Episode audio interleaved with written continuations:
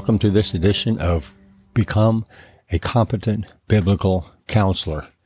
My name is Dr. Dave Jones, and today I want to discuss with you the possibility and the opportunity to construct a counselor's topical work list. So you're sitting there minding your own business, and all of a sudden you get a phone call, and somebody says, I'm having a problem with divorce Uh, could you please help me and understand what my role is and what my husband's or wife's role should be in our getting a divorce? What are you going to do? You're going to listen to whatever the issue is, sure, but we're talking about biblical response. Do you have scripture ready that you could help them to apply to their lives in this particular situation? And if you don't, what are you doing? What do you do from here? They're calling to get some answers. You have to be prepared. Have a list ready of various problems that people have that you might be confronted with, that people are asking for help. They don't know where to look. They've looked in the Bible and they've talked to people and they've talked to various other counselors and therapists and they just don't know what to do. What are you going to tell them to do? What are you going to tell them that the Bible says they must do? So that's where the topical work list comes into play. You need to have a piece of paper with a number of different maladies and problems and issues that people have with appropriate scripture that you can use and you feel comfortable with and helping people to build these scriptures into their lives to overcome the problem that's being presented. So let's look at some of these. Adultery. You might have four or five different scripture references underneath adultery, clarifying the justification for what they must do to overcome that malady, that problem. It's the old put off, put on dynamic that Paul uses uh, in, in one of his letters. But the issue is, what does the Bible say about adultery? You must call it out the way it is, that it's a sin. And what must they do now to overcome this particular problem, but to overcome it God's way? And then there's anger, associations, bad and good, assurance. People might have problem with their understanding, their salvation. And then there is the church. People have problems with church and they want to know what their response should be. What is your scripture? What is your reference there? Communication, confession, conscience, conviction, and death. I get a lot of, not a lot, but frequent calls with respect to death. How do people handle death of a loved one? What can they do? What assurance and comfort can you give them to get through this incredibly difficult time of losing someone? Depression. Oh, let's throw anxiety in there too because they're one and the same. Depression is a lack of responsibility and uh, and taking responsibility for what God has given them. And anxiety is the what ifs. Well, what if this happens? Or what is, what if this happens? And uh, on and on and on. Well, what does the Bible say about those issues? We know very plainly in Philippians with respect to anxiety, the Bible says, be anxious for nothing. Well, there's a command. How can you help people build that scripture into their life to overcome that particular problem? Then there's discipline of the children. There's doubt. How about drunkenness?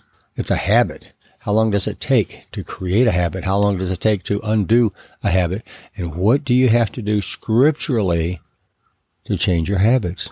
And back to a reference I made earlier when Paul talks about put off the old and put on the new. It's not enough for you to just say to someone, well, just stop drinking. No, there's a replacement. That opportunity and that feeling and that thought concept that goes into, I think I want to take a drink immediately has to be replaced with something that's just the opposite. So that's a scriptural reference there that you have to find and use in that opportunity. Husband and wife issues, parent child issues, fear. How about forgiveness? What does the Bible say about forgiveness? What do you have in your arsenal that you can use to show people this is what the Bible says about fill in the blank? Gossip hope. How about homosexuality? Where are you with with respect to homosexuality? Not only personally, but where are you with respect to what does the Bible say about homosexuality? Humility, laziness, lying, listening, life dominating problems. How about obedience, peace, and the peace that passeth all understanding? You know where that is? You know where that verse is? Use that. Pride, reconciliation. It also says in, in the New Testament that if you go to the altar and remember that somebody has something against you, go and first be reconciled, then come and offer your gift at the altar. So there's a reconciliation dynamic there. That reconciliation always precedes worship. You show somebody that in the Bible, and you're not wrong. They have to go and first be reconciled, then they can come and worship. And that's what the Bible has to say about it. How about repentance? Where are you with respect to your scriptural uh, adaptation and utilization of repentance? Reward and punishment, stealing, shame, work, worry. We've got so many things like that happening nowadays. And people, I've had people come and they or call and they'll say, I have a problem. I want to change, but I just don't know how to do it. It's not up to me to give my personal opinion with respect to how they should change. I need to quickly go to scripture and say, let's see what the Bible has to say about this particular issue and you're wanting to change. Or let's see what the Bible has to say about your lack of communication with your wife. What does the Bible say? And you plainly point out the Bible says this, and the Bible says this. The Bible says don't do this, do this. And an important thing that you got to consider too when it comes to a, a scripture reference to justify what you're saying is the application model. You have to train and show people how to apply scripture, this particular scripture pertaining to this particular problem. Now, and the way to do that is you, you take the scripture, for example, be anxious for nothing, but in everything through prayer and supplication, let your requests be made known unto God. So the idea is here, be anxious for nothing. I look at it from Paul saying, this is a command. Whether you feel like it or not, don't be anxious. Well, what does that mean? Well, anxiety is nothing but the what ifs. What if I lose my job? What if I get sick? What if my child um, gets harmed at school? All the what ifs that we build up and we build up and we build up. Scripture says, be anxious for nothing. Well, so what am I supposed to do? Well, th- then the verse goes on and it says, but in everything through prayer and supplication with thanksgiving, let your requests be made known unto God. Okay. So I'm going to be anxious for nothing. I'm going to pray in generality. I'm going to pay, pray in um, detail and I'm going to pray in specifics.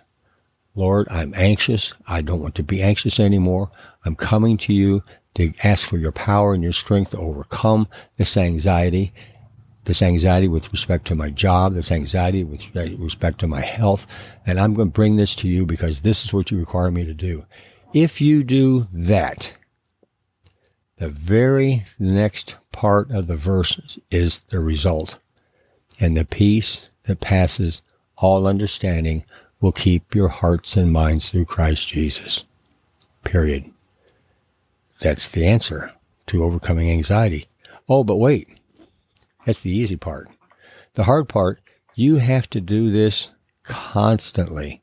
Every time that there's a problem that comes into your life and you are going to respond habitually with the anxiety that you've experienced before, you have to start building this scripture back into your life. You have to stop what you're doing right then and do what you just said you were going to do.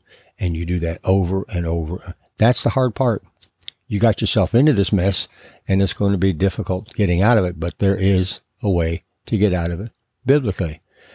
So it's important that you have a lot of arrows in your quiver with respect to scripture that you can use with all of these individual problems and scenarios that come up in people's life. Be prepared. Get ready. I found myself at times too, not knowing what to really apply and to help people understand what scripture they should use in this particular situation. And for some reason, I'll find myself immediately going through my checklist as I'm listening to them talk, and the Holy Spirit will say, Stop. Right there. That's it. That's the verse I want you to use. You have to be not only familiar with the topics that you have in your work list, but you have to be familiar with what those particular scriptures are for each topic. You have to understand these are your scriptures that you want to use. This is your worksheet.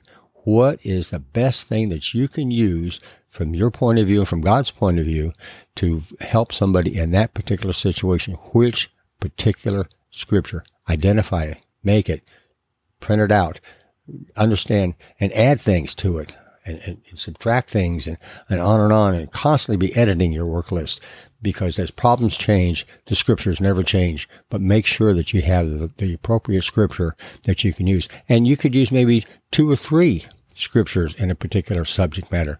Uh, uh, the subject matter of avoidance, for example, you might have six or seven scriptures, but you might want to say, you know what, I can use these number two and number three scripture in this particular situation based upon the personality of the person who's calling. So if you have a question, if you have a concern, I can send you a whole listing of the scriptures that I use uh, with some 56 different topics uh, that I found um, numerous throughout the throughout my life, and um, use those. Just let me know, and I'll be glad to send you what scripture I use, and then build upon those as you will. Not a tough thing to do, but something that's very, very important is to get your work list in order and get ready and have it right by your phone when people call you. Uh, uh, put a copy of it in your Bible when you're in church and just refer to it and it's something that you can do right there in front of people. Say, well, let, let, me look and see what the Bible has to say about this. And you start looking at the scripture and you start going through your Bible, reading that scripture to the person standing right there in front of you or sitting next to you. And, and so be it. You are ready. I hope this helps. And um, if you have any questions, give me a call. Bible help number four, you, Y-O-U, at gmail.com. And having said that, make it a great day. Bye now.